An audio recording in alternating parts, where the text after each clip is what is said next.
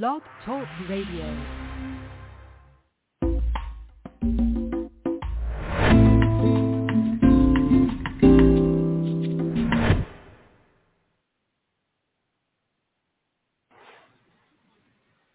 Hi, everybody. This is uh, Silvio Canto in Dallas, uh, Texas on Friday, April the 21st. And welcome to our commentary. Just a quick uh, heads up, just some information about uh, pre upcoming shows. We have an interview, a video with our friend Leslie Eastman, who's a contributor to Legal Insurrection. And we have a video that we recorded with her on Wednesday. It's available in our of uh, of uh, of shows, so you may want to check that out. It was really interesting to hear Leslie's uh, perspective on COVID and what is going on with that.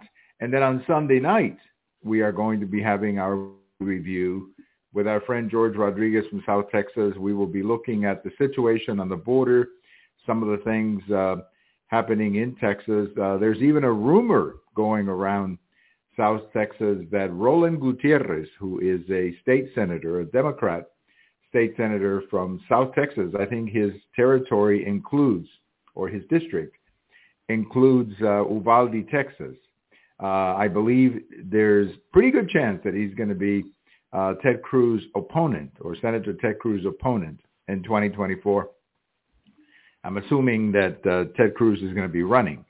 So uh, that looks to be the the matchup for for 2024. I don't know much about State Senator Gutierrez, and that's why I am uh, looking forward to the interview with George so he can kind of bring me up to speed on his legislative history. He's not that well known. That much I can tell you. He's not that well known. And he represents a part of the country that is fairly Democrat, very rural, and very conservative. So we will see what uh, what George has to say about uh, Mr. Uh, Mr. Gutierrez, to be Senator Cruz's opponent, as I say, in 2024. Well, let's talk a little bit. I just wanted to bring you, uh, remind you that I have a post over at the American Thinker Friday morning about Title 42. As you know, Title 42 will expire on the 11th of May. And the name of my post is uh, The Clock is Ticking on the Border because it is, in fact, clicking on the board, uh, ticking on the border. You're already seeing some encounters between, between some people who've been rushing in to the border. Uh, the situation for many of these migrants on the Mexican side of the border is frankly quite hard. Uh, many of them did not know that they were going to be staying in in Mexico for that length of time. Um, how well treated are they? I, I, I, you've heard all kinds of stories about abuse and all of that. But the bottom line, it cannot be pleasant for these people to be waiting all that time for their opportunity to get into the United States. How is our Border Patrol going to handle all of this? I don't know. I don't know. I mean, they're already pretty overwhelmed. They're already pretty overwhelmed. So this is a, a situation that the Biden administration doesn't seem to be ready for. Uh, I mean, they just seem completely disconnected from reality when it comes to the situation on the border. So we'll see. We'll see how it goes. Speaking of the border, uh, we're going to try to invite uh, our friend uh, Alan Wall. Uh, we had him on a video a few months ago, and we've been doing many podcasts with him for several years. Uh, Alan writes a great deal about Mexico, and his latest post about uh, Chihuahua, Mexico. This is the state just south of El Paso, where Ciudad Juarez is. His uh, post uh, is absolutely incredible about the violence that has erupted uh, in Chihuahua, that big state of Chihuahua, the violence that has state between rival cartels. Basically, they're fighting over territory to the United States. That's what they're fighting for. So this cartel is fighting this cartel to see who gets uh, the best territory. There, that's what they're fighting for. They're fighting for territory. The problem is a lot of innocent people get caught up in these things because they, you know, they they could, you know, if this group runs into this group, and has happened a couple of years ago, where one group ran into another group in a casino uh, in Monterrey, Mexico, and you ended up with a bunch of people dead, a bunch of innocent people who just happened to be at the wrong place at the wrong time. And that's what's happening in Chihuahua, where a lot of innocent people just happen to be at the wrong place at the wrong time because of these cartel these cartel wars. And again, all of this is happening because they know uh, they can get into uh, they can bring all those drugs into the United States. Now, the other thing that Alan talks about is the other businesses that the cartels are allegedly doing. They're also doing a lot of human smuggling. And that has become also very profitable for them. So, you know, you have this terrible situation and, and apparently the Biden administration, well, uh, they seem to be living in another planet because they don't see what's happening right there and uh, all the problems that we have on the border. They just don't they just don't seem to see it. I, I don't know how how else to uh, to to you. So we're going to be talking to Alan probably in the next couple of weeks uh, as we line him up for a video and to talk about this terrible situation or this cartel war that has broken out in Chihuahua. And again, they're fighting over territory to the United States. That's what they're fighting. And unfortunately, a lot of innocent people, a lot of innocent people get caught up in this. Today, this afternoon, uh, I guess kept in place this abortion pill. I'm not real familiar with uh, all the mechanics of this pill. All I know is that, of course, many women take it. Uh, it's kind of, a, I guess, an easy way to have an abortion or to eliminate a pregnancy. The Supreme Court basically said that the pill can stay, uh, can you know, can still go on selling or on sale or whatever. But this is going back to the court, so this is not the final say that the Supreme Court is going to have. There's going to be later in the year. There's going to be another case uh, regarding this because there's a lot of open questions. And one of the things, if you remember the judge in Texas who started all of this, one of the things that he said was that when this particular bill uh, pill was approved uh, through the FDA or whatever, that a lot of you know unusual things happened, and there were a lot of administrative things that were not done properly, and that of course uh, you know make me that it, it you know it can be overturned or, or reversed. So we have not heard the last of, of this abortion pill. That's what I'm trying to say. We have simply not heard the last of this abortion pill and uh, you know we'll probably be hearing something about it over the next 12 months because there will be more cases uh, uh, on this. One of the things that I believe you could see happen is that a lot of states may say, wait a minute, we don't want that coming into our state.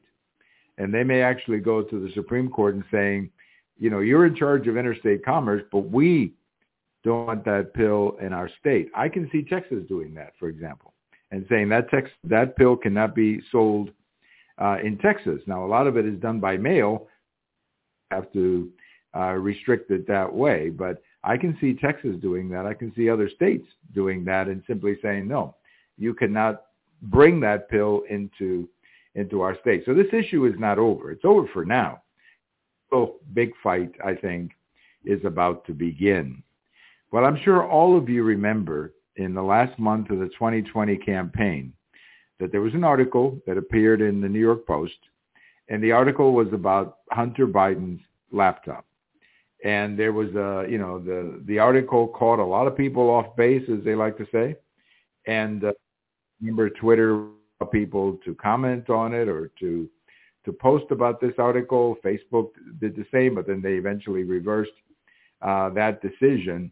And then there was a letter that was published, and the letter was supposedly experts who were saying that this thing had all the uh, had all the makings of Russian disinformation, meaning the story about the laptop. In fact, you may also remember during the second debate, which really was the better of the two debates for President Trump. During that debate, that President Trump was talking about this laptop and kept bringing it up, but then by you know candidate Joe Biden kept saying, well, you know, I've got uh, 50 experts who have said that uh, what he's accusing me of is Russian disinformation. I'm sure you remember that. Well, that turned out to be pretty big uh, in the sense that it happened in the last 30 days of the campaign. And in a very close election, who knows what would have happened if that letter had not been published or if the, let's say, Twitter or Facebook or even some of the media uh, had reacted differently to the New York Post article. Well, things have come around as they always do. We now believe, and uh, there's a, a great article today in the New York Post, and in fact, I have a article coming out about this on Saturday morning, where we now believe that the whole thing was a setup, meaning that somebody went to these experts and said, look, we need a letter. We need a letter saying that this is disinformation, and we need a lot of you to, to give it credibility. And uh, there is a fellow who was working for the Obama campaign who apparently has admitted this to the Congress. So you're going to see, you know, and apparently the person who was behind all of this was the man who is now Secretary of State Tony Blinken. So this this thing is about to explode, I believe, here in the next couple of weeks, because if the Secretary of State, Mr. Blinken, has to appear before Congress, he's going to be put under oath, and they're going to ask him, "Did you engineer this letter? Did you do this? Uh, what was your your role in this whole thing, and he's going to have to answer. Now, he may decline to answer. He may decline to show up. That could also happen. But uh, the scandal is not going away. That much, uh, that much I, uh, I can tell you. A couple of quick things. We have a podcast uh, that that is available this weekend in my blog, and it's about uh, World War II, and it's with our friend Barry Jacobson. And we recorded this a few years ago, and it's about 1942. 1942 was probably the worst year of World War II for the United States and for all the Allies. And we have a, a very interesting summary of that year, and that is available in my blog. You can listen to it uh, over the weekend. Uh, it's a little long, but I think you'll enjoy you'll enjoy it a great deal. And today, April 21st, we leave you with this on this day in history. You got to go back to 753 BC, in other words, 750 C before Christ, for this uh, day in history. But it was on this day that we believe the city of Rome was founded. Now, there's a lot of legends, so we're probably not exactly sure that it was April 20, April 21st or even 753. But let's just say it's close enough that this is the day that people in Rome celebrate the birthday of their great city of Rome. So happy number, that would be 2000, I guess, uh, let's say 2023 plus 753, whatever that number is. Happy that number to the great city of Rome, one of the great cities, of course, in world history. It was founded on this day, 17, or 763 BC. Man, it's hard to say that. But 763 BC, uh, the great city of Rome was founded pretty sure that it was this day. Maybe a couple of days off, maybe a year off here and there, but they're pretty sure, all the historians. So happy birthday to the great uh, city of Rome, um, again, one of the great cities uh, of the world. Thank you for listening. This is uh, Silvio Canto in Dallas, and we'll talk to you later. Bye-bye, everybody.